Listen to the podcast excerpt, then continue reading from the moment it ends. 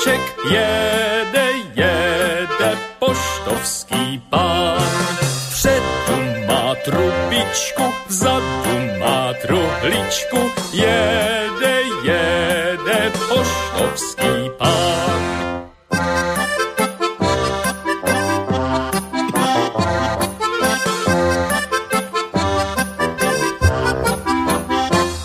Príjemné dobré ránko, vážení poslucháči, možno niekto by povedal skôr predpoludne, ale ešte aj to ráno, hádam, môžeme takto o deviatej povedať. Uh, sme radi, že opäť teda aj v tento už, dalo by sa povedať, horúci júnový deň, lebo už nám rok začína pomaličky ukazovať tú svoju krásnu stránku letnú. Po chladnom a upršanom máji prišiel jún a ten už naozaj začína vystrkovať letné rožky. Tak v toto krásne júnové, aspoň teda pokiaľ hovoríme o Banskej Bystrici, tak je naozaj krásne, bezoblačné júnové ráno. Vám prajem z Banskobystrického štúdia nerušené počúvanie. Pre všetkých tých z vás, ktorí v tejto chvíli, či už ste v práci, alebo kdekoľvek inde, kde nás počúvate cez tie svoje rôzne zariadenia. No, máme tu opäť tradične v útorok, v tomto čase to tak býva už, Vlkovú listáreň alebo poštovnú. A ten poštový panáčik, ktorého ste tu počuli hrať, opäť priviezol nám nejakú poštu, aj keď tentokrát na to nejaké veľké auto nepotreboval, lebo my sme vlastne minulý týždeň v piatok v hodine Vlka vaše maily čítali, aj sme dvíhali telefóny. Ostalo nám naozaj len niekoľko zopár, som tak pozeral pred reláciou, asi desať jedenásť mailov, takže dnes to asi dáme kratšie ako na tie dve hodiny, nakoniec uvidíme, však nikde sa neponáhlame.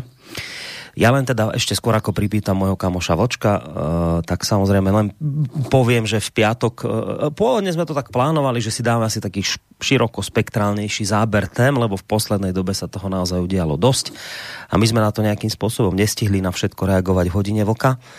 No ale nakoniec teda z tých všetkých možných tém, ktoré som tak v úvode vymenoval v piatok, tak viac menej sme sa venovali len jednej téme, na tú sme dali predovšetkým teda dôraz. A to bol ten nový zákon, ktorý prešiel dánskym parlamentom ohľadom migrácie. A ten nový zákon hovorí o tom, že pokiaľ nejaký migrant príde na územie Dánska, tak tam samozrejme môže požiadať o azyl, ale ponovom mu ten azyl bude vybavovaný niekde mimo tejto krajiny. Prevezú ho kamsi do Afriky a tam vlastne tento človek bude musieť čakať, kým zistí, že či teda má právo na azyl alebo nemá. Taká zaujímavá vec sa nám stala potom počas relácie, že vlastne sme nevedeli povedať, že čo v prípade, keď ten azyl získa, či sa môže vrátiť do Dánska alebo nemôže. Ostala táto otázka otvorená. Ja si vlastne teraz uvedomujem, že to stále otvorené je, lebo ja som si to medzi tým od toho piatku ne, nepozrel, že ako to teda je, lebo sú tie, tie názory na to také rôzne. Čo článok, to iný názor. No tak toto bola vlastne téma, ktorej sme sa v piatok venovali, aj keď ešte potom sme tak trošku zachádzali aj do tých iných tém, niečo sme tam porozprávali aj poslucháči, možno sa vtedy ešte pýtali aj na tú záležitosť ohľadom Dánska a sledovania spojencov spolu s americkou en es á.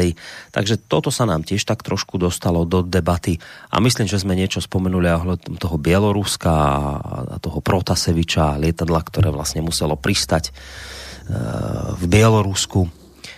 A vlastne to všetko okolo toho, čo sa deje. Tak to, toto boli také všetky témy, ktoré sme pospomínali a vravím, gros sme dali na tú prvú, ktorú som spomínal. Takže asi sa toho budú týkať aj tie zvyšné maily, ktoré nám tu ostali. Nakoniec o malú chvíľku to už samozrejme zistíme, ale ešte predtým musím privítať môjho kamoša Vočka, ktorý už čaká na Skype. Je to zakladateľ a prevádzkovateľ internetového portálu Kosa. Vočko, dobré ráno do Plzne. Dobrý ráno do Banskej Bystrice, Borisku. My tady máme taky krásný slunečný den, mráčku, mráčku zatím nevidět, hmm.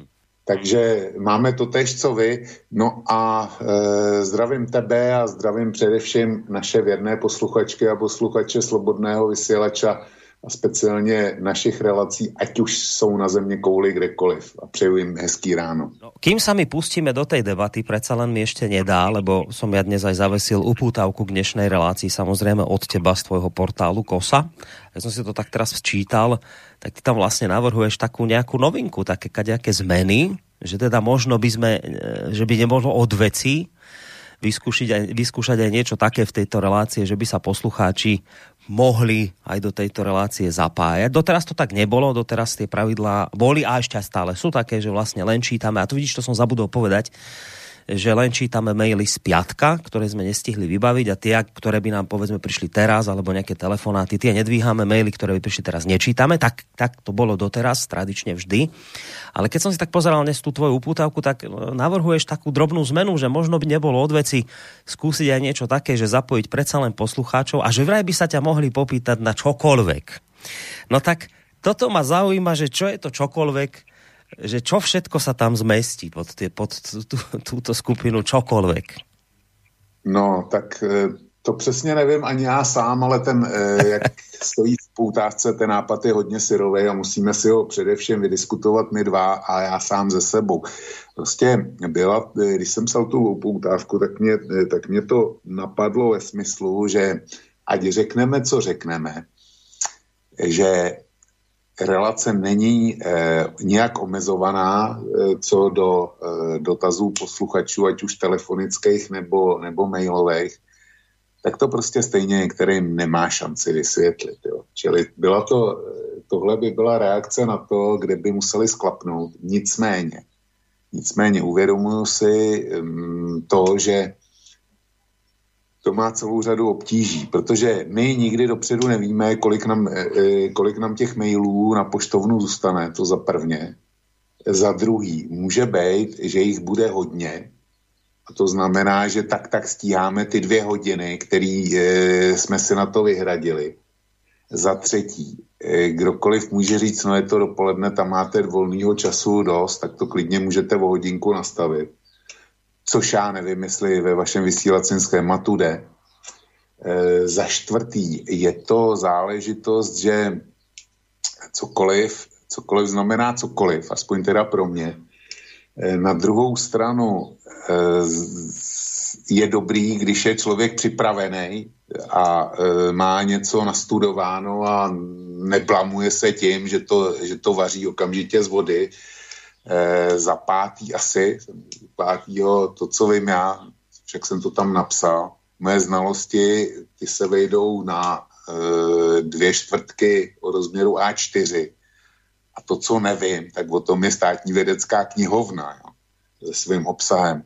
E, ale e, prostě leitmotivem toho, toho velmi hrubého nápadu bylo to přesvědčit posluchače, Že, že tady žádná e, názorová cenzura není, že prostě e, jejich dotazy jsou brány vážně a e, je snaha na ně zodpově- je zodpovědět, protože oni jsou slobodným vysílačem, pro ně se vysílá a oni si konec konců ten slobodný vysílač platí. Jo.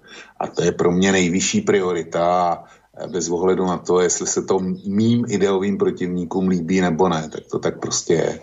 E, ostatně takhle vznikla, takhle vznikla i poštovna, protože e, tě, vážíme si posluchačů natolik oba dva, že cítíme povinnost se z jejich dotazy vypořádat. Ať tak nebo tak, ale v každém případě bez ohledu na to, jestli se jim odpověď bude líbit. Tenhle, e, ostatně tenhle pořad není, nebo respektive hodina vlka a návazně poštovna není o tom, aby se to líbilo posluchačům, ale aby se jim předali nějaký informace a ať si s nima potom naloží e, v konci, jak chtějí. Je na nich, jestli tě, ty informace vezmou vážně, nebo jestli nad nima mávnou rukou, ale mají právo je dostat. No, osobne si myslím, že to nie je zlý nápad, aj keď iste trošku by to možno zásadne predefinovalo tie podmienky, ktoré tu doteraz platia, ale určite za takémuto nápadu nebránim, aj keď teda dal si päť či šesť dobrých dôvodov, prečo je to trošku komplikovanejšie. Ja možno ešte pridám jeden, že treba si naozaj uvedomiť, že vysielame do poludnia, keď mnohí z tých poslucháčov, ktorí nás samozrejme v piatok večer môžu počúvať, lebo už v tom čase sú doma, tak teraz sedia v práci. Predovšetkým teda predpokladám, že mnohí z nich a asi je ťažké v práci či už počúvať túto reláciu, alebo možno aj počúvať môžu, ale nejak reagovať a písať by to možno bolo trošku komplikované. A v každom prípade Možno by to nestálo, teda stálo za skúšku robiť si niekedy, nehovorím, že práve dnes, ale niekedy, keď budeme vedieť, že nám ostane tých menej mailov, ako sa to udialo práve dnes, že časť tých mailov sme už stihli vyriešiť v hodine vlka, tak dať si takú skúšobnú reláciu a sami by sme videli, že do akej miery by sa ľudia zapájali. Pokiaľ ide o to predlžovanie času tejto relácie, tam je to trošku ošemetné, lebo kolega Kršiak vždycky vlastne urobí program dopredu a my keby sme túto reláciu povedzme o hodinu potiahli neplánovane, tak vlastne celý ten program by sme mu rozbili, ktorý on tu po- nastavil po nás, ktorý má ísť. Čiže to by, to by bolo asi naozaj, naozaj dobre ten maximálny dvojhodinový čas dodržať. Čiže touto cestou asi by som nešiel, že dajme tomu otvorený koniec, lebo viem si predstaviť, že kolegovi by sme s tým spôsobili značné vrásky na čele.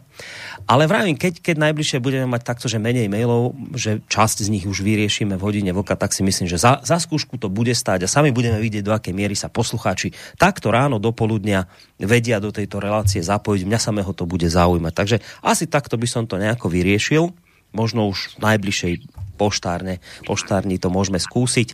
Naozaj, ale podľa toho uvidíme, lebo koľko mailov nám ostane, pretože je to presne tak, ako si hovoril. Niekedy sú relácie, že nestihneme ani jeden mail prečítať, že sa tak po, po, pohrúžime do tej témy, ponoríme, že, že na maily vôbec neostane čas, potom nám ich tu ostane veľa na listáreň.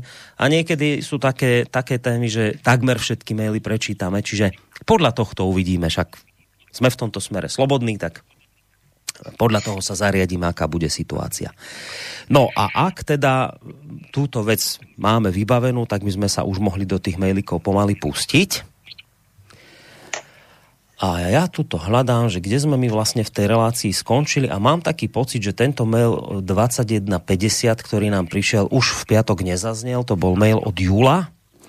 Dobrý večer, chlapci. Verím, že Vlk dostal odo mňa tú správu, že Rusi vytláčajú americký dolár z národných rezerv pomocou štyridsať percent euro, tridsať percent čínskych juan, dvadsať percent zlato a ostatok asi rubel a podobne. K tým mailom chlapci z Kasusbeli odporúčajú švajčiarsky Proton Mail. Ja to je k tým mailom, čo sme vlastne v minulej relácii hovorili, že môže byť, že nám neprechádzajú. Tak dobre, ďakujeme za... za takéto odporúčanie, môžeme to prípadne vyskúšať. No, k tým Rusom a vytláčaniu amerického dolára, toto je taká asi nekonečná téma, ktorá sa často spomína, ale všimol som si, že teraz mnohí ľudia sa tejto téme akoby opäť chytili a, a dokonca poviem tak, že, že seriózni ľudia, ktorí teda si veci overujú a naozaj sledujú. Takže vyzerá to tak, že tí Rusi asi s tým dolárom naozaj niečo momentálne robia. Uh, tak poslucháč píše, že verí, že sa od neho dostal k tebe mail, alebo tá správa, ktorú ti posielal, tak dostala sa tá správa ku tebe? Ano, děkuji Julovi, ale já už jsem to měl tuhle informaci o dva dny díl, protože to probě, dřív, protože to proběhlo ekonomickýma webama, který sleduju taky, e, jo, protože mě zajímá burza a podobné záležitosti, takže tu informaci jsem měl e, i Já si myslím, že na alternativě je její význam přeceňován, protože ruský dolarový aktiva, jestli si to dobře pamatuju, tak tam byly uvedeny ve výši sto padesát miliard dolarů. Jo, že budou, že budou Rusové rozpouštět a transformovat do těch, buď do zlata, nebo do jiných měn. sto padesát eh, miliard dolarů někomu může připadat jako astronomická suma, a skutečně to nejsou malý peníze. Nicméně, když si uvědomí, že Američani teďko skonstruovali balíček ekonomický pokovidový pomoci eh, ve výši dvou bilionů dolarů. dvou bilionů. Tak to není ani deset procent z téhle sumy. A eh, jde řeč o tom, že snad eh, státní rozpočet by měl jít až na osm bilionů dolarů. Pod Bidenem. Tak to jsou v podstatě v takovýchto srovnáních, jsou to drobný. Jo. Čili já bych to nepřeháněl, je to spíš symbolická záležitost. E, daleko zajímavější by byla reakce Číny, kdyby se Čína rozhodla odříznout od dolaru jako rezervní měny. Ale e, s tím si alternativa velmi pohrává, že jednoho dne k tomu dojde, možná, že k tomu jednoho dne dojde, ale mm, prostě Každá mince má dvě strany a Číňani na jedné straně pomáhají udržovat americké veřejné finance v nějaké snesitelné kondici tím, že kupují jejich, jejich dluhopisy. Na druhé straně, kdyby to Čína nedělala a přestala kupovat americké dluhopisy, tak dojde k prudkému omezení, jako k velkému omezení možnosti čínského vývozu do Spojených států, protože oni si de facto podporou americké měny tak si de facto eh, otvírají eh, exportní možnosti, jo, podporou spotřebitelskou poptávku po svém vlastním zboží ve Spojených státech, čili eh, přestaňme věci vidět jenom v eh, tom našem tradičním pohledu černá bílá.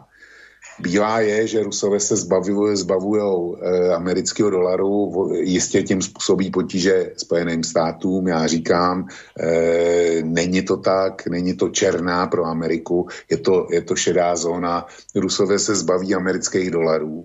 Věřím tomu, že budou, budou potřebovat při svých nákupech. Američani už je, už je k tomu donutí, aby, aby svý zahraniční nákupy financovali e, na dolarové bázi. Jo, to, to všechno, nic není, nic není ani, ani bílý, ani černý, vždycky je to nějakým způsobem šedivý a e, znova opakuju, hlavní poselství je, že sto padesát miliardový dolarový angažmá Ruska v současné době v americké měně je sice e, velký peníz, ale v podstatě nějak fatální pro e, fiskální politiku Spojených států. No, z toho všetko, čo si hovoril, lebo ekonomická oblasť, to je oblasť pre mňa naozaj španielská dolina, ale, ale teda dedina, ale spôsobom, ako to ty vysvetľuješ, tak je to pre mňa pochopiteľné, čo je teda až pre mňa samotné prekvapujúce zistenie. A toto si poslucháči často užívajú a preto Uh, aj, aj nás tak častejšie tlačia do týchto uh, ekonomických tém, možno im už v dohľadnej dobe v hodine vlka výjdeme v ústrety. Len teda, aby som to aj ja pochopil úplne, že čiže ty vlastne vravíš, že ak by to zbavenie sa dolára bolo pre Čínu, respektíve Rusko, tak extrémne výhodné, ako sa to prezentuje, tak by to už dávno urobili? To, to taky, jo, to taky, ale především, především alternativa vidí, tě, vidí to, že Američani jako dostanou ťavku. A já říkám, ta ťavka je myslitelně malá z globálního pohledu. Mm. No, čiže inými slovami, aj pre Rusko, aj pre Čínu nie je tak úplne celkom výhodné sa dolára zbaviť. Že nie je to také jednoznačné, ako to možno mnohé médiá nezávisle popisujú. Čiže aj Rusom vyhovuje, že ten dolár majú, aj, aj Číne momentálne to vyhovuje. Nie je to tak, že jednoznačne len samé nevýhody z toho majú. Hele, tam může být klidně na ruské straně i spekulace na to, že dolar bude oslabovat. Jo. Že pamatuju, pamatuju dobu a není to zas až tak úplně dávno, je to nějakých deset dvanáct let, kdy dolar byl za čtrnáct korun. Jo. To, to, byl, to byl nejnižší stav, který byl, pak vylít na dvacet čtyři. A nebo předtím byl, předtím byl přes třicet, spadnul na čtrnáct, pak vylít na dvacet čtyři, dneska, teďko čerstvě koukám, že je na necelých dvacet jedna korunách za dolar. Čili ty pohyby jsou obrovský. A může být, že, že si někdo v Rusku vsadil na to, že dolar výrazně oslabí, že budou teďko vařit z vody, jo, hádat, hádat ze vzduchu. Dejme tomu, že by tam někdo prognozoval, že spadne e, zase na těch čtrnáct. Kdyby měl pravdu, tak by to byla naprosto geniální e, fiskální operace z hlediska, e, z hlediska Ruska. Že by něco prodal za dvacet jedna a nakoupil zpátky eventuálně za čtrnáct. Už, je, už jenom tohle by bylo, by bylo naprosto fantastický. Jo. Obrovský výdělek pro ruskou státní pokladnu. A nelze vyloučit, že to tak je, že, že tam není žádný geopolitický aspekt, ale, ale tohle. On když někdo řekne, že prodá dolar a nakoupí za to čtyřicet procent eura, čtyřicet procent janů, dvacet procent tuším britský libry tam je nebo kolik. A nebo část teda ještě do zlata, tak zlato je fajn, ale zlato je fajn a dejme tomu, že to je takovej jako protikrizový uchovatel hodnoty, i když tam kurzy kolísají taky, taky hrozným způsobem, Nicméně se zlatem fyzickým se velmi špatně a speciálně ve velkém obchoduje, protože to zlato musíš tomu um, kupci dodat a to není úplně jednoduchá operace. Jo. To, to má svý náklady a, a časový rozměr a tak dále, a tak dále. Čili mít zlato je fajn, ale na přímý obchodování, to znamená, kdy pán A prodá zlato panu B, tak to není jako, jako když mu platíš penězi.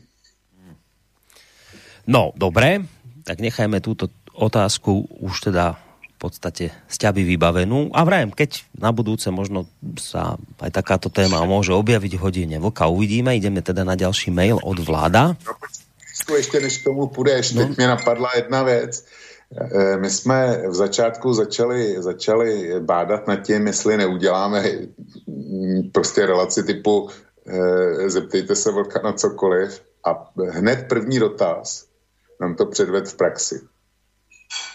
No, máš, má, vidíš, máš pravdu, aj keď teda to bol, no, ale to bola ešte vlastne, samozrejme, mail z piatku, toto, to, to, aby si niekto nemyslel, že to nám teraz prišlo. Přesne, přesne z tý, z tý rubriky ptejte sa vlka na cokoliv. Hej, že, že aby, to, aby sme to chápali, že, že ak by sme to teda skúš, skúsili skúšovne spustiť, tak naozaj to môže byť, môžu byť aj takéto otázky, ktoré vôbec s tou piatkovou témou nesúvisia. Toto sme tým chceli povedať. Dobre.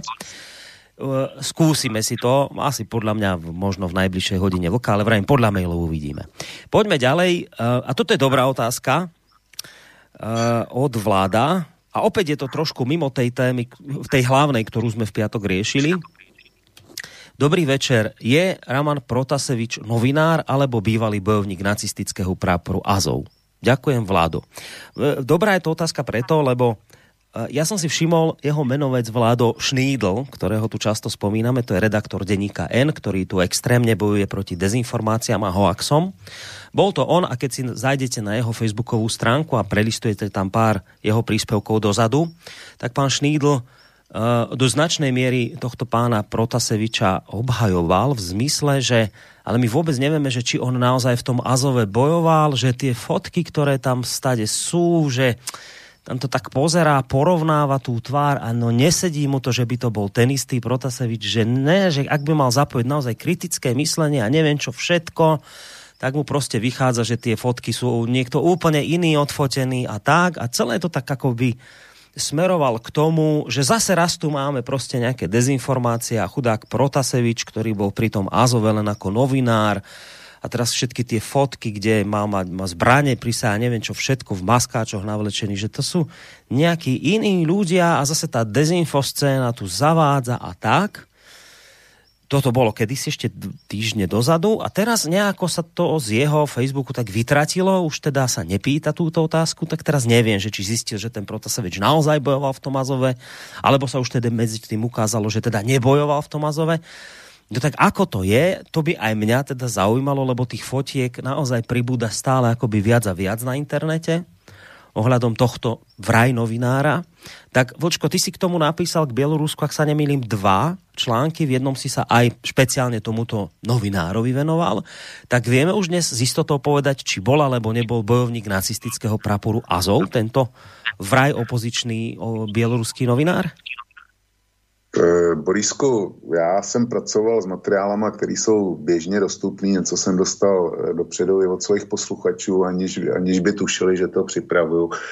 A pro mě rozhodující video, který jsem našel na ukrajinském webu a link jsem na něj dal, kde jeho otec vysloveně jako potvrdil, že mladý Protasevič bojoval s Azovem. Ten to tam, ten to tam říká explicitně. A otec by snad měl vědět, co dělá jeho syn, i když existuje novější video, kde to zase popřel. Jenomže to je stejný jako u Vrbětic, kde mi někdo dneska vykládá, jak to bylo v roce dva tisíce čtrnáct a přitom jsou k dispozici hm, jako dokumenty, které byly vydaný v té v té době. Jo. A já věřím tomu, co se stalo autenticky, co, co ty lidi konstatovali autenticky v roce dva tisíce čtrnáct, spíš než eh, tomu, co říkají dneska v roce dva tisíce dvacet jedna, je potřeba eh, představit tu jedinou správnou verzi a s tím Protasevičem je to úplně stejný. Nicméně eh, operuje, nebo lidi jako Šnídl operujou s tím, že to je novinář a tak dále. Já mám spoustu jiných výstupů, který říkají, že Protasevič není ani tak novinář jako bloger. A e, fakt je, že Protasevič byl na Majdanu v roce dva tisíce čtrnáct. To už ten se přímo účastnil dění v Kyjevě na tom velkém náměstí zvané Majdan. Tak on tam byl aktivně zapojený. A jestli se nepletu, tak je ročník devatenáct set devadesát pět. To znamená, to znamená, že mu tenkrát bylo devatenáct let. Byl sotva plnoletý a jaksi účastnil se majdanských událostí. Otázkou je proč. Jo? Proč? Proč mladí kluci jedou, jedou někam, kde, kde se to vaří? Proto, aby bojovali za demokracii, anebo spíš proto, aby se zúčastnili eh, něčeho, eh, kde to vře, kde, eh, kde to je velký vzrušo a tak dál a tak dál. Já bych si tipnul, já bych si tipnul na to druhý.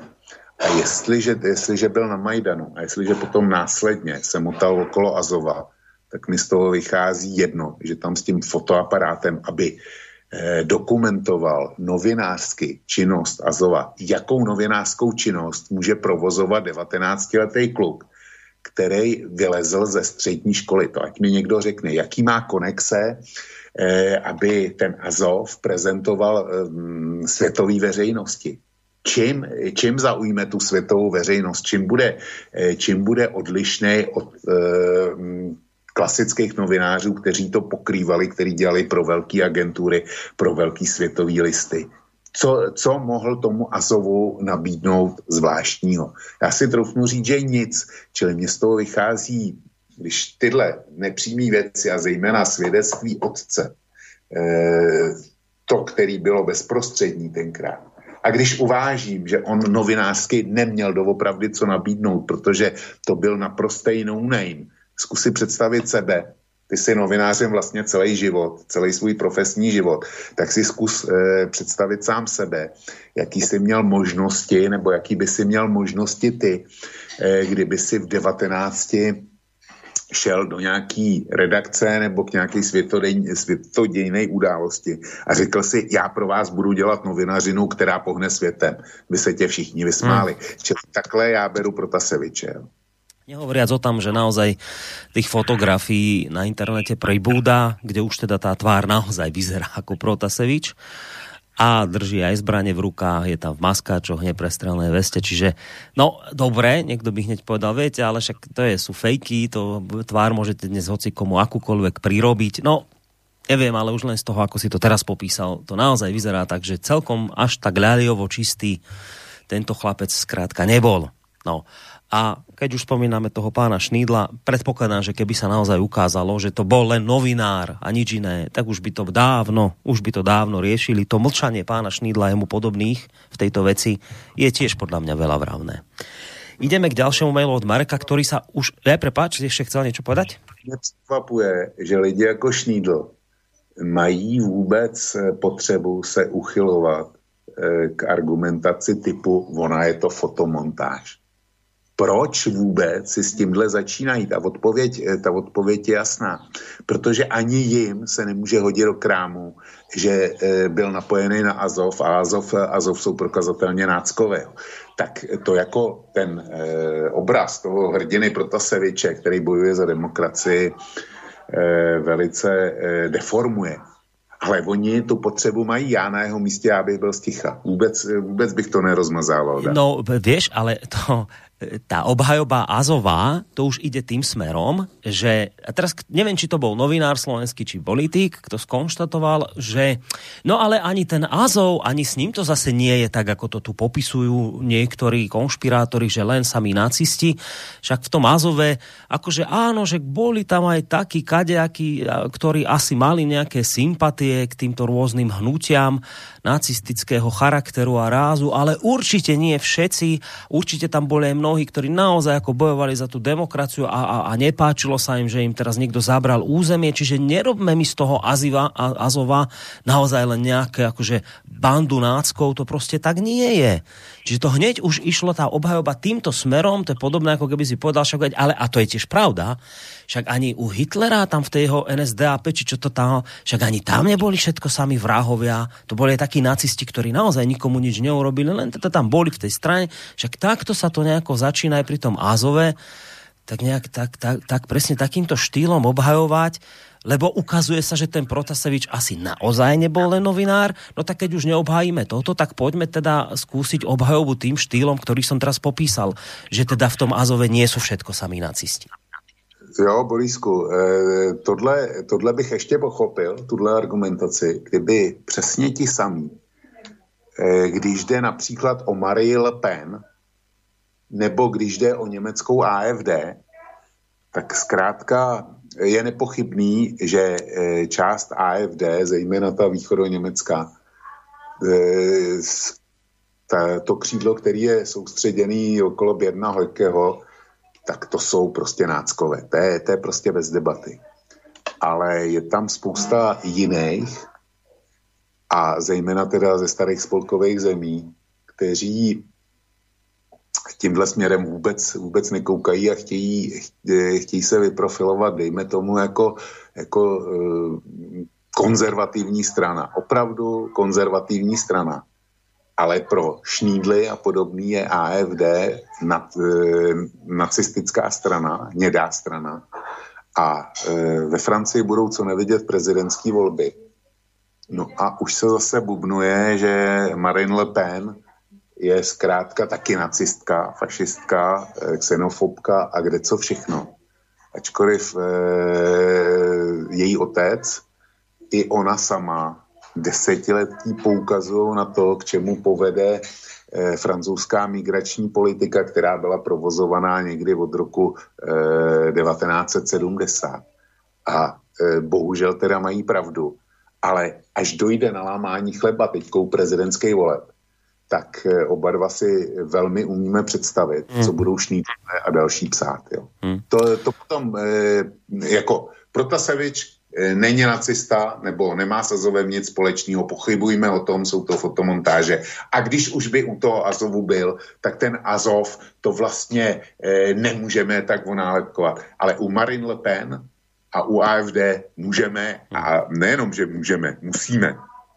Oh. Takže je to ako vždycky proste. Tak, tak. Ako to popisuje, že to presne tak, ale v svete dvojakých metrov, ktorými často odhaľujeme a poukazujeme na ne v hodine vlka. V takomto svete to nie je absolútne nič neuveriteľné, neprirodzené. Práve naopak, toto je úplne bežná prax, ktorá sa deje, ale je dobre si to pripomenúť, že sa to takto, takto robí. Mail, ktorý sa chystám prečítať od Mareka, je už k téme, ktorú sme v piatok riešili, teda tú predovšetkým tú migračnú. Ohľadom migrácie a následnej solidarity sa stále zabúda na obdobie kolonializmu. Naše krajiny sa na rabovaní nepodielali. Teraz, keď je za hostinu treba platiť, chcú Teraz, keď za hostinu treba platiť, chcú k, k pokladni pozvať aj nás. Bývalé Československo sa, Československo sa do rozvojového sveta natlačilo pomoci až až dokonca vtedy vzácnych devízach. Pekný príklad zo súčasnosti je prítomnosť českých vojakov v Mali, v ktorej má ekonomické aktivity hlavne Francúzsko. Podľa Wikipédie Dánsko je tradičný koloniálny veľmocí, takže sa obohatilo na iných krajinách, kým však neza, tým však nezavrhujem ich aktivitu. Konečne krajina, ktorá sa postavila proti prúdu migrácie. Tak, toľko názor Mareka. No, tak Marek dal do hry zajímavou vec. Ale já bych s jeho tvrzením tak úplně nesouhlasil, že my jsme se na e, koloniální expanzi nepodíleli. To je pravda, ale je to jenom půl pravdy. My jsme se na ní nepodíleli e, ze dvou důvodů. Za prvně e, jako Česká a Slovenská republika. Za prvně proto, že v době, kdy e, jaksi Evropa koloniálně expandovala, tak jsme neměli státní samostatnost a byli jsme součástí Rakouska-Uherska.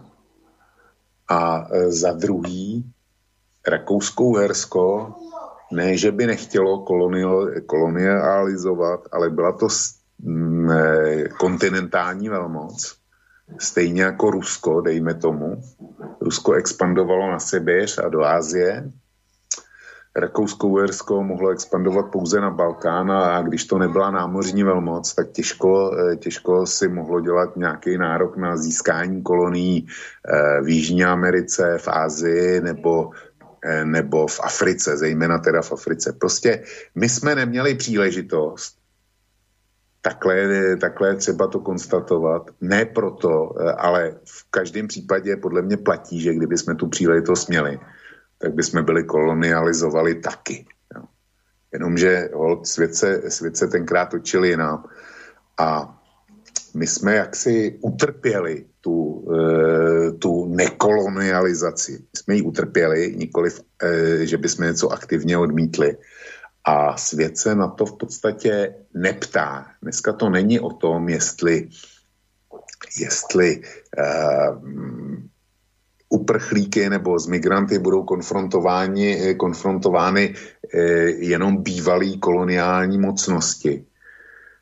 Dneska je uh, s migrační vlnou konfrontováno například Švýcarsko, který taky nikdy žádný kolonie, kolonie nemělo. Nebo Lucembursko, pro který platí to též. A přesto, přesto jsou cílem migrantů. E, migrační vlna a migrační pohyby dneska jsou zkrátka civilizační záležitost, nelze předtím prchnout a spíše třeba hledat mechanismy, jak se k tomu postavit, a pokud se k tomu postavíme tak, jak, to, tak, jak se k tomu stavíme, a za mě je to správně, tak je potřeba si najít způsob, jak to účinně dělat. A v tomhle směru my jsme měli být vděční Dánům za to, že ten zákon přijali. Už jsme o tom mluvili v hlavní relaci. Vysoký úřad komisaře pro migraci a uprchlíky, Evro, všelijaký evropský lidskoprávní organizace, tak ty jsou z toho perplex. Jsou ti, kteří, kteří dělají tu práci, ti, kteří dělají, zachraňují životy. Oni dělají tu vznešenou práci, my zachraňujeme životy. A vy se o ně postarejte. Jo? Nám, nám prostě přijde ta podle nich snažší úloha se o, o ty, který oni takzvaně zachrání, postarat. Ačkoliv je to přesně naopak. A ty Dánové ukázali, ukázali jasnou cestu. A pokud by to takhle dělala Evropa, tak do těch záchytných táborů, pokud by se to povedlo vyjednat v Africe, tak budou buď jedině blázni, nebo naivní, naivní lidi, nebo opravdu lidi, kteří musí uprchnout, jo? Protože jim jde o život. A to by to síto už vypadalo úplně jinak a dalo by se, dalo by se s těma migrantama úplně jinak pracovat, protože lidem, který, kterým akutně jde o život, tak to, to, jako, to je pro mě jiná kategorie než ekonomický uprchlík, který, který prostě e, tady chce mít snadný život a myslí si, že nebude muset makat a všechno bude mít, což je silná představa naprosté většiny z nich. Od blázny nechce nikdo a naivní lidé, ty by velice rychle vystřízlivěli, ale hlavně by si to v třetím světě velice rychle mezi sebou řekli, že cesta do Evropy není, není snadná a v podstatě většina, většina z těch, kteří tam chtějí, se do té Evropy nedostane. A už jenom tohle by byl, by byl naprosto nutný a potřebný prostředek k tomu, jak tu migraci zastavit. Ja možno len jednu vec k tomu, keď si hovoril o o tom, že nám sa vlastne to neudialo, čo iní, my by sme teda kolonializovali tiež, keby sme tú príležitosť mali, ale teda, že sme ju nedostali, tak preto sme nekolonializovali a, a, a že teda svet sa dnes nepýta už túto vec, takže je to v poriadku. No ne, neviem, či to až tak v poriadku je, lebo bez ohľadu na to, či by sme, alebo by sme nie, faktom je, že sme nie. A už z akýchkoľvek dôvodov, ale skrátka sme nekolonializovali. A teraz mne to proste prípada tak ako, vieš, niečo podobné ako pri tom hnutí Black Lives Matter, ktoré vznikne preto, lebo v Spojených štátoch amerických sú černosí v, nejakom, v nejakej miere utláčaní. A teraz udeje sa z toho niečo, že pred zápasom, ja neviem, fotbalovým, si teraz všetci poklaknite. A, a tá logická otázka je, že ale prečo my si máme ako Slováci klakať? Však u nás Černochov neutláčame. A teraz by prišla odpoveď, no áno, vy ich neutláčate, lebo ste na to nemali príležitosť ich utláčať, ako náhle by Černosi boli, tak by ste ich utláčali tiež, čiže klaknite si. Svet sa nepýta, či je to správne alebo nesprávne, svet sa nepýta, či ste ich utláčali preto, lebo ste nedostali príležitosť, alebo prečo, ale dnes je normálne si klaknúť na znak solidarity s trpiacim černošským obyvateľstvom ú es á. No a ja teda mám chuť povedať, že ja s týmto nesúhlasím a byť teda ten športovec, ak si neklaknem, pretože faktom je, vo výsledku sme Černochov na Slovensku neutláčali. Takže vy, ak cítite potrebu si klaknúť na koleno pred zápasom, tak si klaknite. Vy v Spojených štátoch obzvlášť. Ale nenúďte do toho druhých, ktorí s tým nemajú nič spoločné. Takto nejako mi to príde aj pri tej pri tom kolonializme, že vieš, ja to chápem, že dnes sa to už svet nepýta, že už to sme uzavreli ako hotovú vec, len zase na druhej strane tie krajiny, ktoré kolonializovali, to bohatstvo, ktoré majú, to je To je, to je dôsledok tejto ich minulosti. Čiže ono by bolo podľa mňa dobré na to nezabudnúť. Hoci už sa, svet sa to nepýta, ale podľa mňa by sme na to zabudnúť nemali a mali by sme to pripomínať, lebo vy ste to bohatstvo získali práve vďaka tým vašim kolonialistickým chúťkam, ktoré ste mali. A teda možno by bolo dobré tento dlh, ktorý voči krajinám, ktoré ste to ukradli, bolo by to nejakým spôsobom splatiť. Alebo teda aspoň nejaká drobná satisfakcia. Viem, že teraz Nemci uznali, a teraz mi pomôž, nejaký genocídu, alebo čo v nejakej africkej krajine? V Namíbii. V Namíbii, no. Vieš, aspoň niečo takéto by sa diať malo a mali by to urobiť tie krajiny, ktoré to, ktoré to konkrétne konali. Čiže v tomto smere je pre mňa gesto Nemecka veľmi, veľmi sympatické a toto by podľa mňa mali urobiť tie krajiny, ktoré chcú iných poučať o morálke, ale pri pohľade na vlastnú históriu teda tam tej morálky veľa nenájdeš. Čiže toto som len chcela by ešte akoby k tomu dodať. Borisku, víš, v momentě, kdy říkáš, my jsme nekolonializovali, tak se stavíš do morální pozice. No, to, je, to je prostě, to je morální pozice. My s tím nemáme nic společného. Jenomže tohle je podle mě naprosto falešný, protože e, morální by bylo tehdy, kdyby České království bylo e, tenkrát subjektem, mělo přístup k moři a dobrovolně se zřeklo jakýkoliv koloniální expanze. Tak pak by to, pak by to sedělo. A e, jak říkám, máme tady Švýcarsko, který je na tom stejně jako my. Tenkrát už existovalo, koloniální výboje nula a přesto, přesto e, mají co dočinění s velkou migrační vlnou, daleko větší než my. Já chápu tvoji argumentaci a e, bez zbytku s ní souhlasím. Já taky nevidím důvod, proč by naši sportovci nebo kdokoliv jiný měl klekat na koleno. To je americký, americký problém a ať si ho Amerika vyřeší, proč my bychom do toho měli sebe méně ingerovat. Mně taky vadí, že Spojené státy poučují celý svět o tom, jak, jak má vypadat správná demokracie a správný lidský práva. Ale na tom bé el em sám vidíš, jak je to ve skutečnosti. Čili ať se starají o svý, ať nechají nás starat se o svý a především, ať nás nechají svobodně rozhodovat o tom, komu povolíme, aby s námi na našem území žil a, a jak tady bude žít. Tohle je důležitý. Ne, ne jestli máme kolon, nebo nemáme koloniální minulost, jestli je správný klekat nebo neklekat.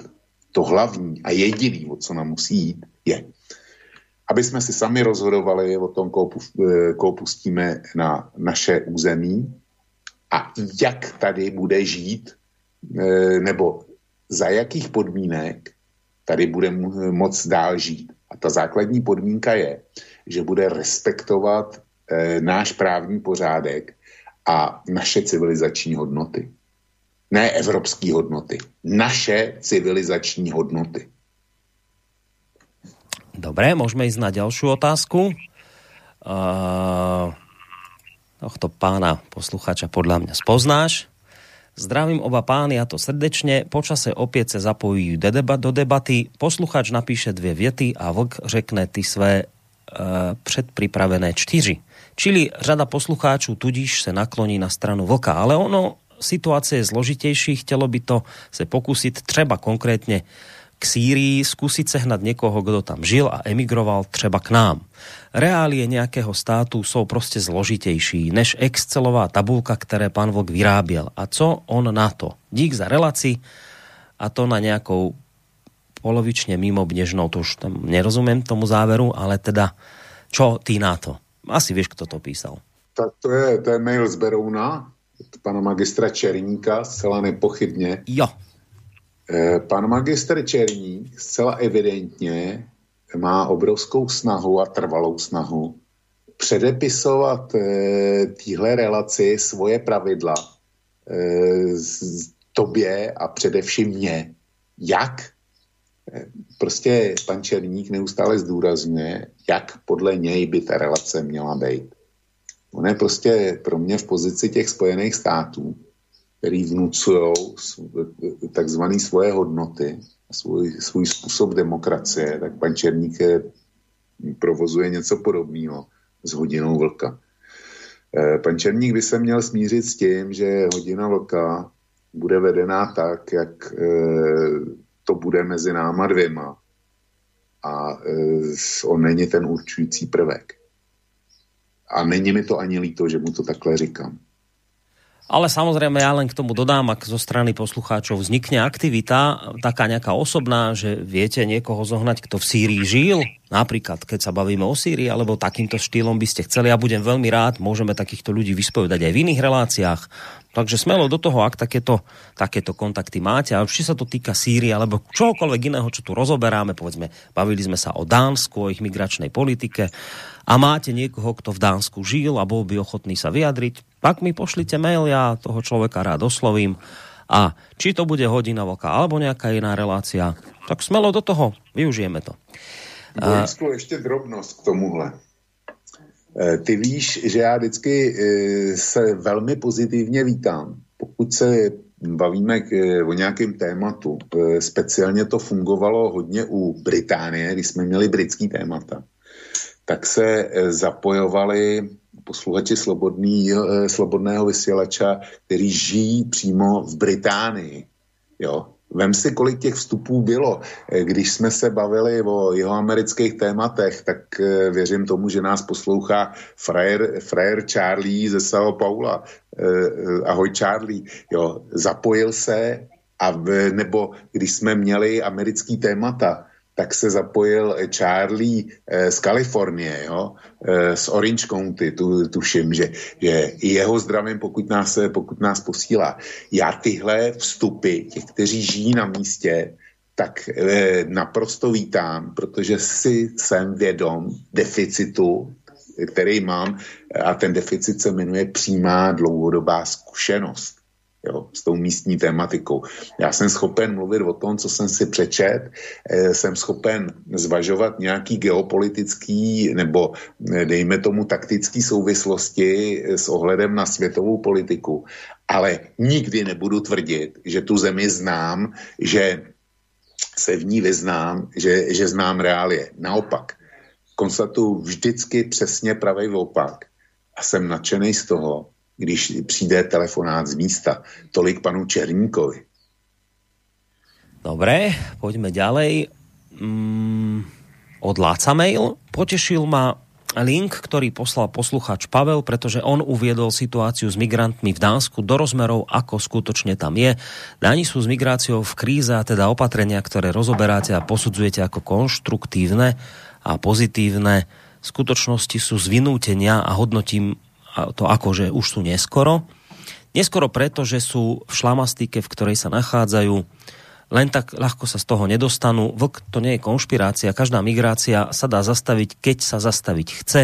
Nemci sa z multikulty veľmi mýlia, Dánsko a iné krajiny s moslimami by im mali byť dostatočným príkladom, ak ho nechcú rešpektovať. Slovensko ani Česká republika im v tom brániť nemôže. Dôležité je, čo si vyberieme my a čo s tým výberom budeme schopní urobiť. Mám obavy, že nebudeme schopní urobiť takmer nič a multikulty pobeží aj u nás, pretože sme rozbití na cimpr-campr. No, ja len ešte skôr, ako budem Očko reagovať, tak len približím, že toto je mail, ktorý bol vlastne reakciou na jeden z mailov poslucháčov, ktorý nám poslal link na článok, kde niekto, kto žije v Dánsku, asi má popisovať tú situáciu, ako je tam vlastne to s tými migrantmi. A bola to vlastne reakcia na naše tvrdenie, kde zase my sme hovorili o tom, že obviňovať tých Dánov z toho, že boli multikulty a teraz zrazu sa uvedomili a robia takéto zákony, že asi by to nebolo celkom spravodlivé, lebo že práve Dáni, dokazovali sme to na konkrétnych prípadoch, že práve Dáni sú tí, ktorí majú v rámci Európy jednu z najtvrdších azylových politík. Práve Dáni boli tí, ktorí poslali Sýrčanov domov, lebo že už teda v krajine, z ktorej ušli, už sa teda nebojuje, takže môžu ísť domov. To bola vec, ktorej, ktorú iné krajiny si netrúfli spraviť. No a zároveň sme hovorili aj o tom, že Dáni dlhodobo razia takú tú politiku, že nula, nula utečencov. Čiže z tohto sme vychádzali, že, že asi tí Dáni neboli naivní multikulty a teraz sa zobudili. Kdež, ale potom, kdežto ale potom nám posluchač poslal ten link a tam sa popisovalo niečo úplne iné ako Dáni, že teda v minulosti sa otvorili migrácii a že vlastne, neviem, či to tam v tom článku bolo nejak tak vyrátané, že do, do koľkého roku už vlastne bude menej e, rodených Dánov, než teda prisťahovalcov. Čiže ten článok vlastne akoby popisoval to, že Dáni si to sami pokazili a už akoby je ten proces nezvratný, takže na toto vlastne reagoval Laco na tento link. Takže len t- som to akoby tak technicky upresnil z piatka, keď sme túto vec rozoberali. Ale samozrejme môžeš, Vočko, zareagovať. Já si pořád myslím, že to, co udělali Dáni, tak je, je obrovský krok vpřed a že by to tak mělo zůstat. A jestli se ty demografické čísla, co jsou, co jsou v tom článku, potvrdí, tak to je záležitost budoucnosti a uvidíme. No. To je, představa, že by Dáni, takhle to řeknu, v podstatě je úplně jedno, z jakých povnutek to Dánsko udělalo. Pro nás je důležitý, že to udělalo, že tady máme nějaký příklad, eh, kterýho se můžeme držet. To je, to je prostě všechno. Aj keď teda, ako zaznelo už vtedy v piatok, je to príklad, ktorý by bol nasledovania hodný aj pre nás, ale e, vzhľadom k našim možnostiam nie tak celkom praktizovateľný a ten dôvod, prečo by to nešlo, boli teda hlavne financie, lebo to sme spomínali v piatok, že Dáni si napríklad môžu dovoliť to, že oni vlastne zaplatia celé to azylové konanie. Potom ale zaznel taký protiargument, že zrejme finančne by sme si to možno nakoniec vedeli akoby nejako utiahnuť aj my, asi horko ťažko, ale potom, že menovali sme tam ďalšie dôvody, pre ktoré jednoducho by to u nás bol trochu problém. Takže ostáva to len ako taká inšpirácia, ale skôr sme sa bavili o tom, že možno iné krajiny by mohli tento systém nasledovať a tam je potom aj obava O S N a U N H C R a podobných utečeneckých a proutečeneckých organizácií, že by to teda mohlo spôsobiť nejaký domino efekt, lavínu, že by sa týmto dánskym príkladom inšpirovali iné krajiny, ktoré by to urobiť mohli a že teda to by mohlo znamenať úplné rozbitie azylovej politiky v Európskej únie, takže takéto obavy momentálne sú. Borisku, já tě nabídnu ještě k tomu Dánsku jeden pohled, jo. Ten článek mám otevřený před sebou a tady se pracuje s tím, jaký, jakou vzdělanostní strukturu mají ty migranti, nebo respektive jejich potomci, přitom je vedená jenom první generace a podobně. A dejme tomu, kolik z těch tmavodánů, když to tak řeknu, pobírá sociální dávky.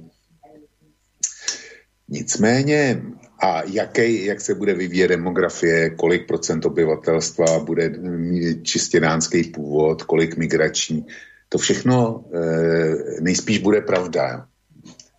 Ale e, zvažme současnou situaci. V Dánsku tvoří teda e, ty lidi s migračním původem, ať už teda oficiálně vedeným, nebo už e, mimo oficiální statistiky, podstatnou část obyvatelstva a podstatnou část voličů. Já jsem několikrát e, v našich relacích upozorňoval na dánský e, seriál Vláda, který byl. To je opravdu, opravdu zajímavý dílo a jsem rád, že Česká televize ho dala a že jsem měl možnost to vidět.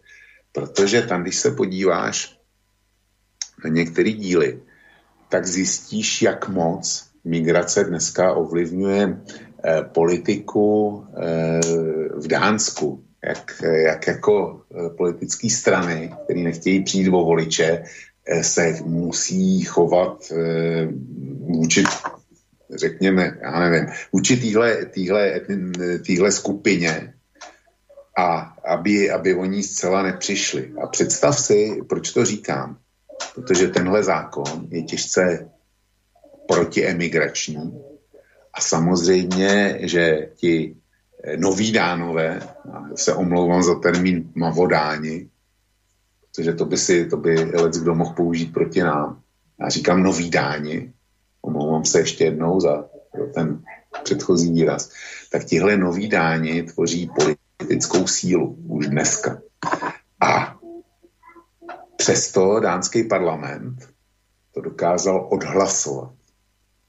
Čili tohle je pro mě vítězství, který v těch prvních komentářích jsem rozhodně nedocenil. Čili buďme rádi za to, že při tom demografickém podílu nových Dánů dánský parlament našel odvahu něco takového hmm. eh, přijmout a eh, zakodifikovat. No a teraz mail trošku zase z iného súdka. Neviem, prečo nadávate na Korčoka a spol, ide im o existenciu. Rusko spolu s Čínou a Iránom svojou existenciou ohrozujú západný svet, svet dolára a zdroj zvýšených príjmov v posledných piatich storočiach. Vtedajšia Európska únia pod vedením Napoleona napadla Rusko, v tej koalícii bolo aj Rakúsko-Uhorsko, teda aj my. Vtedajšia Európska únia pod vedením Nemcov napadla Rusko v podobe Sovietskeho zväzu, bojovali aj slovenskí vojaci a v Čechách vyrábali zbrane pre front. Vtedajšia Európska únia nemá šancu zdolať Rusko, pretože nemá prakticky vojenský priemysel a aj Rusko je v moderných zbraniach desať rokov pred ú es á. Ak zanikne svet dolára a rozpadne sa ú es á, musí Korčok a spol preorientovať sa na Rusko a Čínu, tak ako naši komunisti sa stali najlepší podnikatelia. Píšem z, síce z Ženevy, ale používam ruskú e-mailovú adresu. Napísal nám Milan. Hm. Zdravím Milana do Ženevy. Když jsem mluvil o Švýcarsku a tak dále, jeho nekoloniální minulosti a, a migrační přítomnosti, tak škoda, že na to nedošlo v relaci přímý v pátek, protože bych doufal, že se ozve telefonicky a, a zapojí se a zajímalo by mě, co by k tomu řekl. Uh, já nevím. Uh, samozřejmě, že ta hlavní premisa Korčok a ty, ty uh, další podobný, tak uh, ty si z toho protiruského postoje udělali živnost a pohodlnou živnost, tak tohle je bez debaty. To ano, nejenom oni. Hmm. Na druhé zase, zase se vrátím k té minci, která má tu, tu druhou stranu. Já, naše ekonomiky jsou prostě životně navázaný na Evropskou unii a prostě tak to zůstane. Čína nás na svý trhy nepustí. Si nedělejme e, sebe menší iluze. A e, pokud jde o ruský trh, tak ten je malej. Ten, ten, ten, je, ten je prostě malej a jeho koupěschopnost je ještě menší ve srovnání s Evropskou unií a podobným počtem obyvatel. Čili tudy pro nás cesta nevede. My jsme součástí západních struktur, tak to zůstane. A radovat se z porážek Američanů je velmi krátkozraký. Mně se americká politika, zejména ta zahraniční, doma si dělají, co chtějí, ale e, vývoz jejich problémů do světa, například teda to už zmíněný D L M a další podobné věci, politická korektnost a podobně, a to označovat za vzor, kterýmu se ty ostatní musí přiblížit. Jejich zahraniční politika e, imperiální, která kryje zájmy Spojených států, já tomu sice na jedné straně rozumím, ale na druhé straně nevidím sebe menší důvod, pokud bychom se toho měli účastnit. Pokud nám z toho e, nekyne, slovo prospěch je špatně, ale e, řeknu to jinak, pokud to není v souladu s našimi výsostnými zájmy, tak nevidím důvod, protože bychom se toho měli vůbec účastnit. Vys Afganistán, vys Mali, o tom taky byla řeč. Mimochodem chystám na tenhle týden článek na tohle téma. A e, zkrátka, ale platí současně, že my si můžeme jenom vybrat, jestli budeme součástí transatlantického světa, nebo jestli budeme součástí, dejme tomu, příští, eh, příštího čínského hodnotového a civilizačního okruhu. A chce někdo vyměnit čínský zvyklosti za ty, který tady máme a který jsou teda eh, těmi v vozovkách americkými. Chce to, chce to někdo vyměnit? Mě neobyčejně zlobí a vadí mi, že, ti, že držitelé jediné pravdy jako Korčok nebo Šnídl nebo čeští jim podobní mi vtloukají do hlavy, jak mám žít a co si mám myslet. Vadí mi to.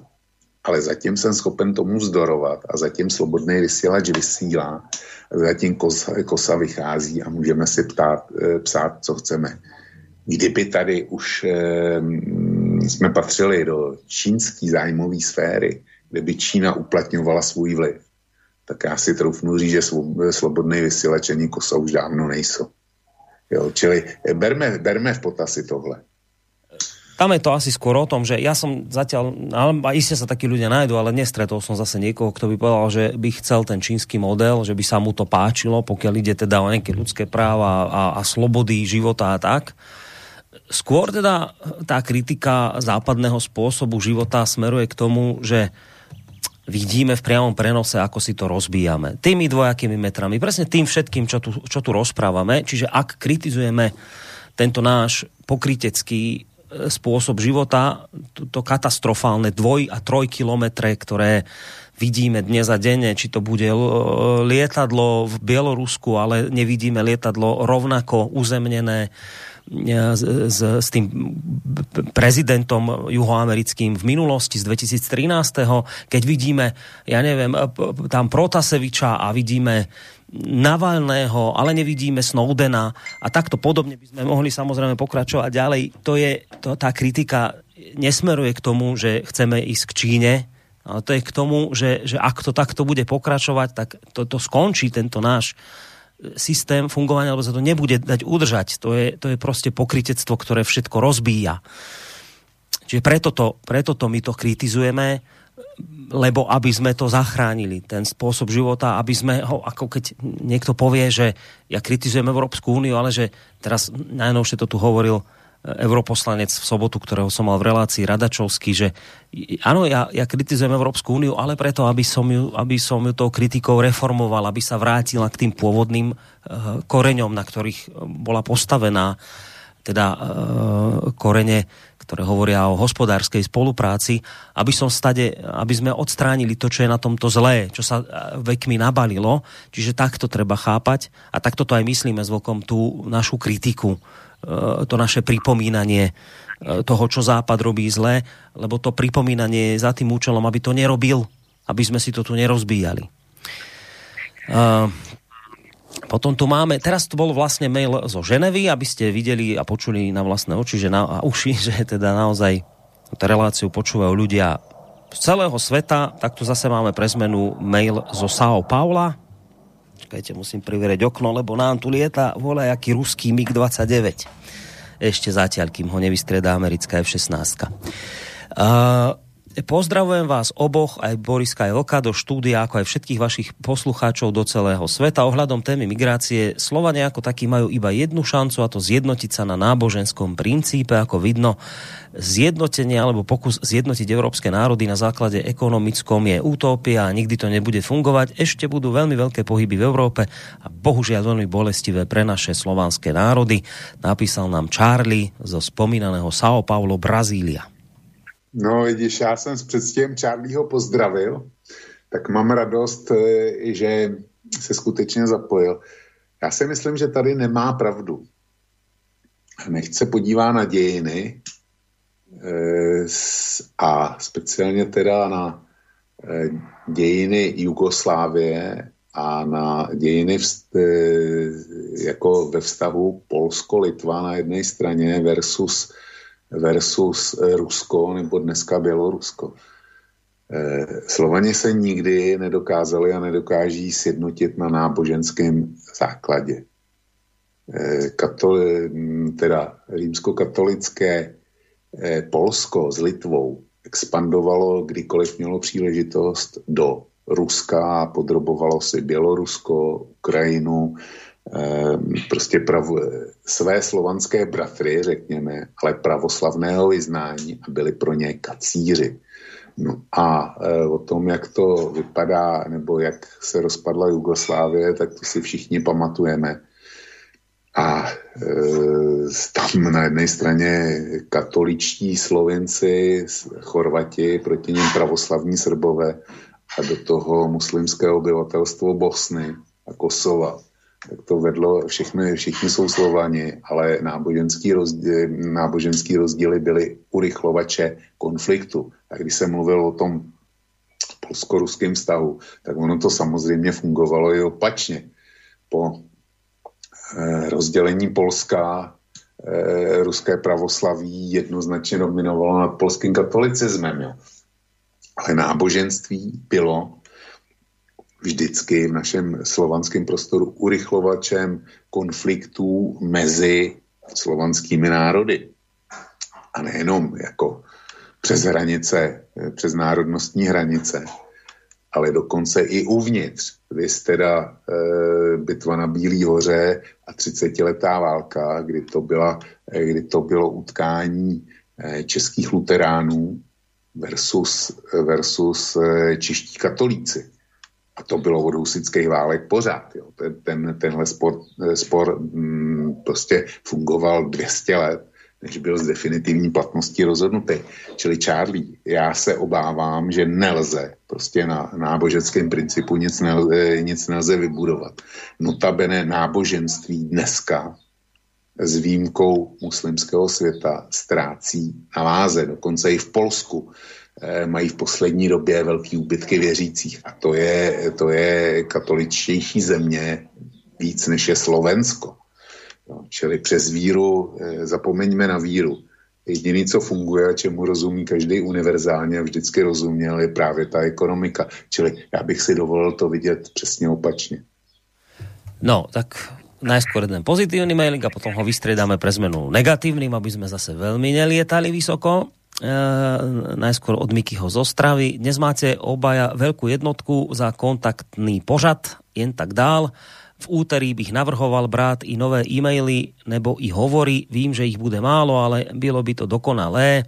Vím, ch- chci moc, ale trochu rýpnúť musím. Na, Miky, predpokladám, že Mikyho sme úvodom tam tejto našej dnešnej relácie potešili, kde sme teda sa pohrávali s tou myšlienkou a ona vyzerá, že nadobudne reálne kontúry, keď sme sa pohrávali s tou myšlienkou, že by sme trošku teda skúsili vynoviť túto reláciu v tom zmysle, že možno v tej najbližšej, ale opakujem, uvidíme podľa počtu mailov, by sme skúsili teda, tak ako to Vlčko navrhoval v tej svojej dnešnej upútavke, že by sme možno skúsili naozaj dať priestor aj pre nové maily v zmysle pýtajte sa, čo vás zaujíma. Takže predpokladám, že táto informácia Mikyho potešila.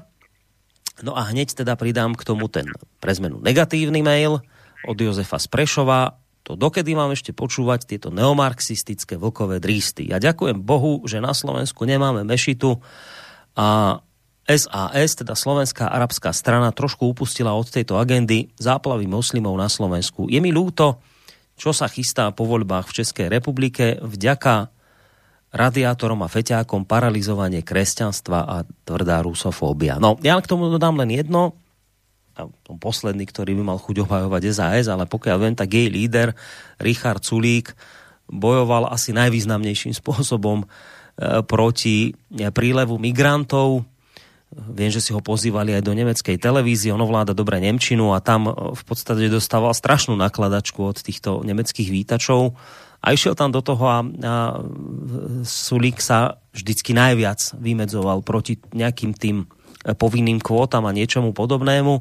Ja teda neviem, či to možno hovoriť za celú es a esku, ešte sú tam ľudia, ktorí to vidia inak, ale pokiaľ by sme sa bavili o lídrovi es a es, tak zase treba objektívne naozaj povedať, že Sulík vždy sa prezentoval ako človek, ktorý je zásadne proti nejakým e, trvalým migračným kvótam a niečomu podobnému, čiže neviem, či mu aj trošku viac nenakladáme, ako si v tejto chvíli zaslúži. No ale tak to len z mojej strany krátka reakcia. Ak chceš, Vlčko, tak môžeš samozrejme aj ty zareagovať. byla, ta reakce byla naprosto, naprosto přesná. Já jsem to vystoupení eh, pana Sulíka v německé televizi viděl naživo, shodou okolností, takže jsem si to užíval. Opravdu tenkrát to neměl jednoduchý. Eh, šéfka, nevím jestli, ne poslaneckého klubu, ne, ale významná poslankyně za Zelený Göringová, tak eh, ta po něm šla jak poslední, poslední fúrie na eh, předměstský Pavlači. Jo. To, to prostě bylo, to bylo šílený a, a pan Sulík to tenkrát naprosto bravurně ustál. Eh, já nevím, jestli, jestli posluchač eh, Josef z Prešova poslouchá opravdu hodinu, hodinu vlka, nebo jestli, jestli si místo toho představuje, co je v hodině vlka řečeno. Ať mi nikdy Teď mi zkusí dokázat, že jsem někdy obhajoval migraci. A pak, pak já vezmu to, co nám poslal vážně. Do té doby ne. No a ja som teraz pozeral, že ešte tu máme vlastne jeden mail, len sa mi medzi tým stratil niekde, tak mi daj trošku času, kým ho rýchlo nájdem. No. A týmto by sme vlastne už uh, reláciu potom uzavreli, len musím ho pohľadať, lebo som si to zbytočne ja niekde preklikol. Uh, toto je zo soboty. Či... Aha, tu ho mám, dobre, tu je ten záverečný. Uh, dobrý podvečer, myslím si, že zakladať politi... Jaj, počkaj, ešte nie, to je ešte zo soboty. To bol ešte k tomu Radačovskému. Aha, tu je to. Pane Voku, ste finanční matematik. Tak jaká pak spiklenecká teórie proti tomu telefonátu? Jestli si vezmete porodnosť těch, co osídlujú Evropu, tak to přečíslení do budoucna je snad více než jasné. Jednou jsem posílal do S V odkaz na nemecké stránky, kde byla kriminální statistika migrantů v západní Evropě. Dnes už tyto stránky jsou nedostupné. Náhoda? Máte v úmyslu volit piráty. Tak si prolistujte plány európske frakce E F A, na ktorej sú ti naši piráti. A pokud táto frakce bude v Európe sílit, tak potež s náma a toto je třeba si nastudovať, než to těm našim pirátum hodíte. Přitom vás desí sílíci tlak zelených v Nemecku a nevadí vám, že sú v jednom európskom pytli spřicmrdávači piráti. Tak toto bol mail záverečný od... A potom ešte, ešte, ešte teda pridal nejaké linky a toto napísal pán Pavel z Veľkých Losín. No tak pán Pavel z Veľkých Losín má právo na svý vidění světa, já mám e, právo na to též a budu se toho držet. E, V podstatě naše společnost, teda mluvím, mluvím o té české konkrétně, tak ta je rozdělená na dva světy. Na ty, který mají Babiše plný zuby a už ho nechtějí, a na ty, kteří buď přímo nebo nepřímo Babiše podporují. Pro mě je podpora Andreje Babiše v jakýkoliv formě, když mluvím o přímý, takže bych to hodil, ano, to je naprosto vyloučený. Zrovna také vyloučený, abych to hodil Okamurovi. A nyní se, nebo komunistům, prostě ode mě nikdo nemůže chtít. A tohle jsou strany, který, když bude mít Andrej Babiš šanci vytvořit s nima sto jedna, Tak, tak to prostě udělá. Tak to udělá bez ohledu na cokoliv, protože Andrej Babiš hraje o svou osobní svobodu. Když prohraje volby, tak si myslím, že skončí v kriminálu. A s patřičnými důsledky pro celý jeho hospodářský impérium. A pak se objevuje nová strana teďko, a to je e, bývalý šéf jednotky boje proti organizovanému zločinu Robert Šlachta. Ta strana se jmenuje Přísaha, vypadá, že se dostane do parlamentu. Zatím se politicky nedefinovala, s kým by asi tak na čí straně by stála, ale vzhledem k tomu, že Robert Šlachta položil vládu O D S a T O P nula devět tenkrát, takže by tyhle dvě strany byly ochotný s přísahou Roberta Šlachty koalovat, je naprosto, je naprosto vyloučený. Čili Šlachtu lze přiřadit jako nepřímého Babišova podporovatele. Pro mě axiom. Já prostě Andreje Babiše vidím jako systémový zlo, jeho vidím jako systémovýho škůdce a zkusím stručně vysvětlit, proč. Jestliže se nám, vám nelíbí na Slovensku Korčok a strany, který, nebo paní prezidentka Čaputová, tak v příštích volbách to můžete napravit a můžete je od moci efektivně dostat. Jestliže se nám, mně v Čechách nelíbí Andrej Babiš, tak ho sice můžu dostat od politické moci, jako paní Čaputovou, ale rozhodně ho nemůžu zbavit moci ekonomický a on si dál bude tu republiku richtovat tak, aby Agrofert z toho měl co největší prospěch a to, to se počítá ve velkých eh, miliardových hodnotách, nikoliv eh, ve stovkách tisíc korun. Každý rok ve velkých miliardových hodnotách. Prostě tím chci říct, že Andreje Babiše se nemůžeme zbavit. A na celém světě demokratické struktury, všude, kde jsou, tak se snaží, aby ten největší biznis nepřerostl do politiky. Protože to znamená oligarchizaci státu. Zkrátka z normálního státu se dřív nebo později stane Ukrajina. Kde, kde může vládnout kdokoliv, ale vždycky, vždycky tam vládnou oligarchové a děje se jenom to, co chtějí. Čili tohle je pro mě naprosto nepřijatelná záležitost a proto nebudu volit nic, co souvisí s Andrejem Babišem. Co mi teda zbývá? Buď nejít k volbám, anebo volit, nebo volit prostě tu druhou stranu. A jestliže platí, že nemůžu volit tohle Tomia Okamuru, tak zrovna tak platí, že nejsem schopen volit O D S, TOP nula devět nebo cokoliv, na čem se aktivně koaličně podílejí. Čili zase se mi zužuje ten rámec, kam já můžu dosáhnout. A zužuje se mi v podstatě už jenom e, buď na sociální demokracii, nebo na to, že nepůjdu k volbám, a nebo, nebo na to, že v zoufalství největším e, budu volit pirátskou koalici. Všichni mluví o pirátech, nicméně ta koalice není jenom o pirátech, ta je i o starostech.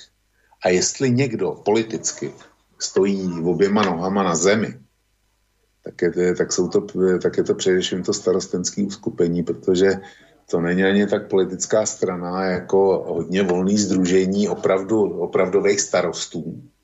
A ty starostové, ty mají úplně stejné starosti jako běžný člověk a žijou stejnýma problémama jako vaši starostové na Slovensku.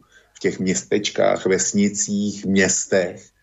Oni vědí, že musí fungovat škola, musí fungovat pošta, musí tam jít hospodu, eh, musí tam zajíždět autobus, eh, musí tam být krám, eh, musí eh, potřebou vybudovat vodovod a já nevím, co všechno. Tohle všechno ti starostové vědí. A vědí, že žádná dogmatická politika jim to nezařídí. Je zajímavý, že z téhle koalice se ten tlak koncentruje na Piráty. Jak mě právě předvedl, předvedl eh, Pavel z Velkých Losin. Přitom oni jsou pouze půlkatý koalice, nic víc. To znamená, že větší slovo tam mít nebudou. A navíc ta vláda by byla složená, pokud by obě koalice získaly nadpoloviční většinu, tak ta vláda by byla složená ze zástupců pěti stran. Tomu by byl uměrný i vliv Pirátů. Prostě máme patnáct ministerstev, tak by měli tři, možná čtyři, pokud, pokud by měli nejlepší volební výsledek, ale víc by toho nebylo. A každá koalice vládne tak, že všechny strany se snaží prosadit zejména svoje zájmy. Piráti si můžou křičet, co chtějí a e, stejně neprosadí ze svého programu skoro nic, ale pro případ, že by Babiš a ta jeho strana prohráli, tak e, pro mě vyvstává otázka, kdo bude lídrem toho antibabišovského tábora. A pro mě, nevím, jak, jak to má Pavel z Velkých Losin. Ale já rozhodně chci zabránit tomu, aby vládu nad Českem převzaly antisociální strany typu O D S nula devět aby se Pekarová Adamová stala po e, nechvalně známém ministru Drábkovi eventuální ministryní práce a sociálních věcí, kdyby zase jsme v České republice zažili zázračný e, uzdravování chromejch, e, e, lidí na vozejku, lidí se slepeckýma holema, najednou, najednou by byli zdraví, tak jako to předvedl, předvedl Drábek, kdy jim okamžitě začal rušit invalidní důchody. Jo.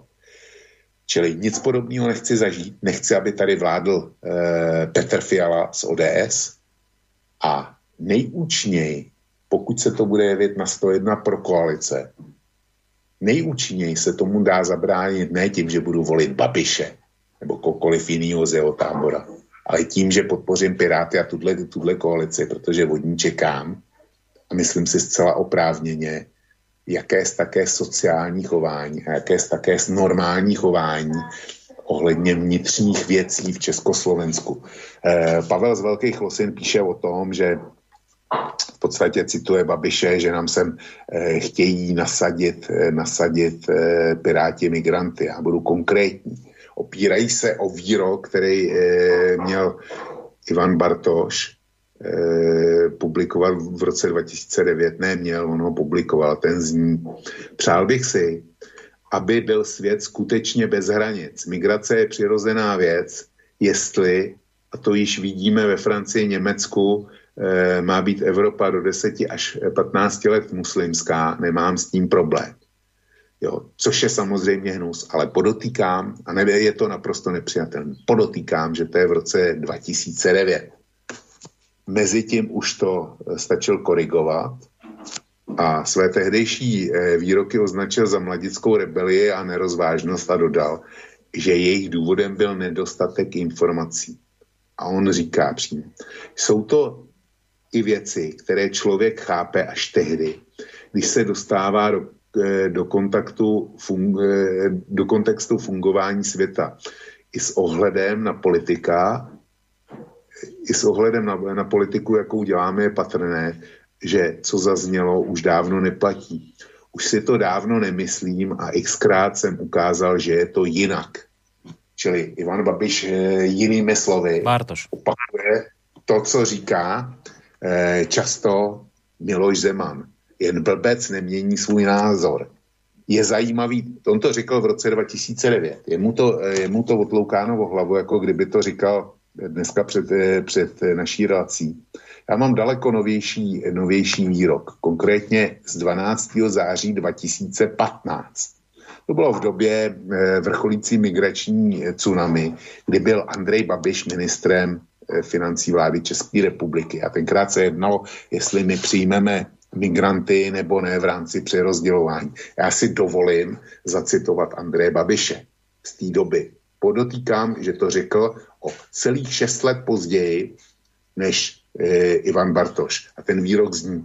Máme osmnáct tisíc volných míst pro pomocné dělníky.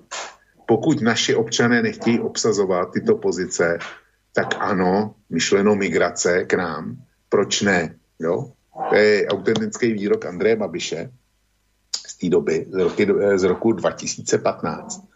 Ale tohle eh, posluchači, nebo tohle lidé z názory eh, Pavla z Velkých Losin, tohle přecházejí mlčením. To prostě, to prostě neuniklo. Eh, to, to jako by nebylo. Čili vadí mu výrok z roku dva tisíce devět. Tenkrát v podstatě soukromé osoby jménem Ivan Bartoš, který se od něj veřejně distancoval. A nevadí mu výrok, výrok Andreje Babiše, který by byl tenkrát o šest let později klidně přijal osmnáct tisíc jako lidí na, jako pomocní dělníky, což by znamenalo v rámci scelování rodin a tak dále. Když to jenom, když vezmeš jenom arabskou rodinu o pěti členech, což je iluze, tak by to bylo znamenalo příchod nejméně sto tisíc lidí a měli kdyby jsme tady silnou muslimskou menšinu. Je zajímavý, že tohle, tohle eh, posluchač Pavel odmítá vidět. Eh, tady ty klapky na očích prostě fungují dokonale. Takže já se Pirátů nebojím, protože by byly za prvně koalice pěti stran, kde prosazování dovozu migrantů je naprosto vyloučený vzhledem k postoji ostatních stran. to je, to je politicky nedělatelný. Nebojím se jich proto, že v jejich koalici jsou starostové a ty si je podrží. A nebojím se jich, nebojím se jich zejména proto, že furt mi připadají Piráti a starostové v případě, že vyhrajou koalice, jako daleko menší zlo, než, ten, než ta druhá koala, která, který dominuje O D S. Já si nepřeju Petra Fialu jako premiéra, nepřeju si Pekarovou Adamovou v žádný vládní funkci, byť to mi asi nevyjde, ale přeju si, aby jejich vliv byl minimální. A tohle můžu uplatnit jedině přes volbu Pirátů. Čím budou Piráti, nebo čím bude ta pirátsko-starostenská koalice, aby byl konkrétní silnější, tím menší vliv bude O D S a T O P nula devět. A to je pro mě naprosto klíčový. Stejně tak jako porážka Babiše. No, tak čo povedať záverom, lebo teda toto bol posledný mail, ako som už hovoril. Asi len toľko, že samozrejme nemusíte sa stotožňovať s, s tým, čo teraz Vlčko povedal ohľadom voľby tejto strany, tejto koalície. Ale minimálne mu musíte uznať jedno, že má to zdôvodnené a prekoumané zo všetkých možných strán. Bárs by to tak bolo aj pri iných voličoch. Pri otázke, koho budete voliť, bárs by teda vládali takto dlho o tom rozprávať a takto zoširoka tú politiku vnímať, ako to robí Vlk. Nemusíte s jeho rozhodnutím súhlasiť, ale toto mu nemožno uprieť, že naozaj tieto veci sleduje a zvažuje po dôkladnom rozhodnutí. A to je teda niečo, čo by bolo fajn, keby to bolo také masovejšie u mnohých ľudí, lebo skôr to je o tom, že mnohí sa rozhodujú len tak pocitovo, len tak, že však idem do volebnej miestnosti, že niekomu to hodím, uvidím ešte, po ceste si to rozmyslím. No tak toto, čo to teraz predviedol Vlk, je v každom prípade ďaleko zodpovednejšie jednanie. A už vravím, bez ohľadu na to, či s jeho závermi súhlasíte, alebo nie. Tak toto asi tak úplne na záver. No. Ešte jednu vec k tomu dodám. Je zajímavý, jak veľkou roli hraje u našich posluchačů zahraniční politika. Jo, jak, jak prostě řešíme, řešíme vztah k Rusku a tak dále. Ale přitom všichni dobře víme, že je úplně jedno, která vláda bude zvolena. Pokud jde o zahraniční politiku, budou ty vlády dělat víceméně to též. To znamená, že budou antiruský, budou eh, dělat, eh, prostě když v Americe v Bílém domě něco rozhodnou, tak my budeme nadšeně kývat a hýkat, že to budeme dělat taky. Když e, oproti Evropské unii, co jsme dokázali, co jsme si dokázali prosadit, na rozdíl teda od Viktora Orbána. Nic a tak to, tak to taky zůstane. Jo. Čili pokud jde o zahraniční politiku, je úplně jedno, komu to hodíš. Ti, kteří se zastávají Babiše, tak ať se podívají, co dělá Jourová, ať se podívají na Vrbětice, kde vyhosťoval Andrej Babiš, ať se podívají na Afganistán, kde Miloš Zeman hlásal, že pod Kábulem se bojuje za, prav, za Prahu. Teďko máme čerstvě Tichanovskou v Praze, sice pozvalý, vystrčil předseda Senátu, nicméně přijme ji jak Babiš, tak Miloš Zeman na Hradě, k tomu vyjde, k tomu vyjde článek zítra na Kose. Guaidoa pozval, uznal za prezidenta a pozval do České republiky Miloš Zeman. Čili já nechci ukazovat na Zemana teďko. Já říkám, že je úplně jedno v tomto kontextu, eh, co se zahraniční politiky týče, kdo nám tady bude vládnout. No možno preto, to... trošku ti len do toho skočím, možno preto by ti teraz poslucháč povedal, však nebavíme sa o Babišovi, alebo napríklad o Tomiovi Okamurovi, ktorému keby si to hodil, tak tieto veci nebudú. Tomio Okamura to říká. Já bych, mě by zajímalo, jak by Tomio Okamura vystupoval z Evropské unie, až by zjistil ekonomické dopady a jak by vystupoval z NATO. Ono, když jsi v opozici, víš, a e, tam si můžeš tvrdit, co chceš, zejména tehdy, když víš, že ti nehrozí volební vítězství v příštích volbách, jako, jako hrozí například O D S a Pirátům. Čili e, nás tankuje obrovským způsobem zahraniční politika. Přitom ta z hlediska toho, o čem rozhodujeme ve, ve volbách, je naprosto podružná, protože každá vláda bude, bude dělat cokoliv.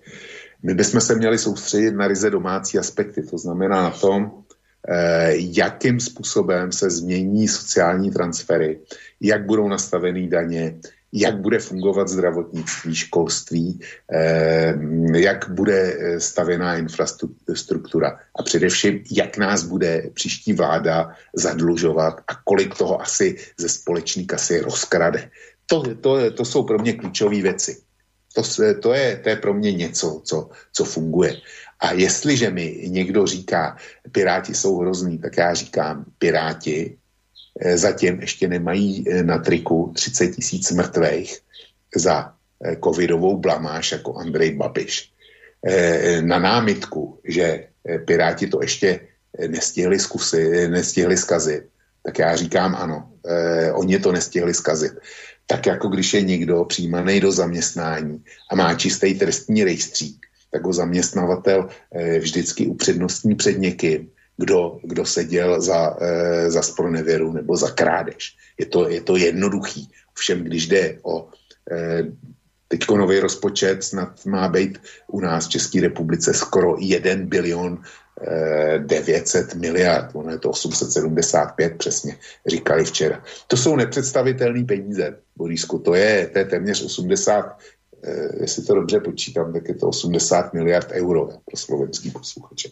To jsou obrovský peníze. My se, o tomhle se bavíme. Komu svěřit ty skoro, ty skoro dva biliony korun nebo těch osmdesát miliard eur? Komu je svěřit? A komu věřit, že s nima bude zacházet eh, alespoň trochu odpovědně. A Andrej Babiš tím, co předvedl v rámci eh, odstranění superhrubý mzdy, tak tomu já, eh, nebo zdravotnických nákupů, tak, eh, nebo nákupů pro ministerstva obrany, eh, obrany vis vrtulníky, vis eh, nová kauza eh, francouzský houfnice, tak Andrej Babišovi já nejsem, nejsem ochoten svěřit ani pěťák. Jo, to je pro mě důležitý. Nikoliv to, co řekl Ivan Bartoš ohledně migrantů nebo muslimského světa v roce dva tisíce devět. Dobre, tak v tejto chvíli asi môžeme dnešnú reláciu pova- považovať za ukončenú, respektívu vybavenú, pretože všetky maily, ktoré som tu mal z piatka, ktoré nám ostali, sa minuli. A keďže sa minuli, tak dôvody pretrvanie tejto relácie pominuli, cieľ bol splnený a... Takže v, takto v predstihu, väčšinou to tak býva, že o tej jedenástej sa lúčime, lebo viacero mailov nám ostane, ale minulý piatok sme ich čítali naozaj poctivo, takže ostalo nám logicky ich menej a preto sa rozlúčime trošku skôr. Takže ti, Vlčko, veľmi pekne ďakujem za dnešok a teším sa na piatok, na hodinu vlka. Ešte zatiaľ tému nemáme vymyslenú, či už máme? Nemáme. Dobre, tak možná, ešte počkáme. Možná v Sasku a na Lacku, možná, jo, možná. Hmm. Třeba, třeba si dáme to Bělorusko, jo, protože máme v Čechách Tichanovskou. Možná, že se objeví něco na slovenské scéně, co bude zajímavý.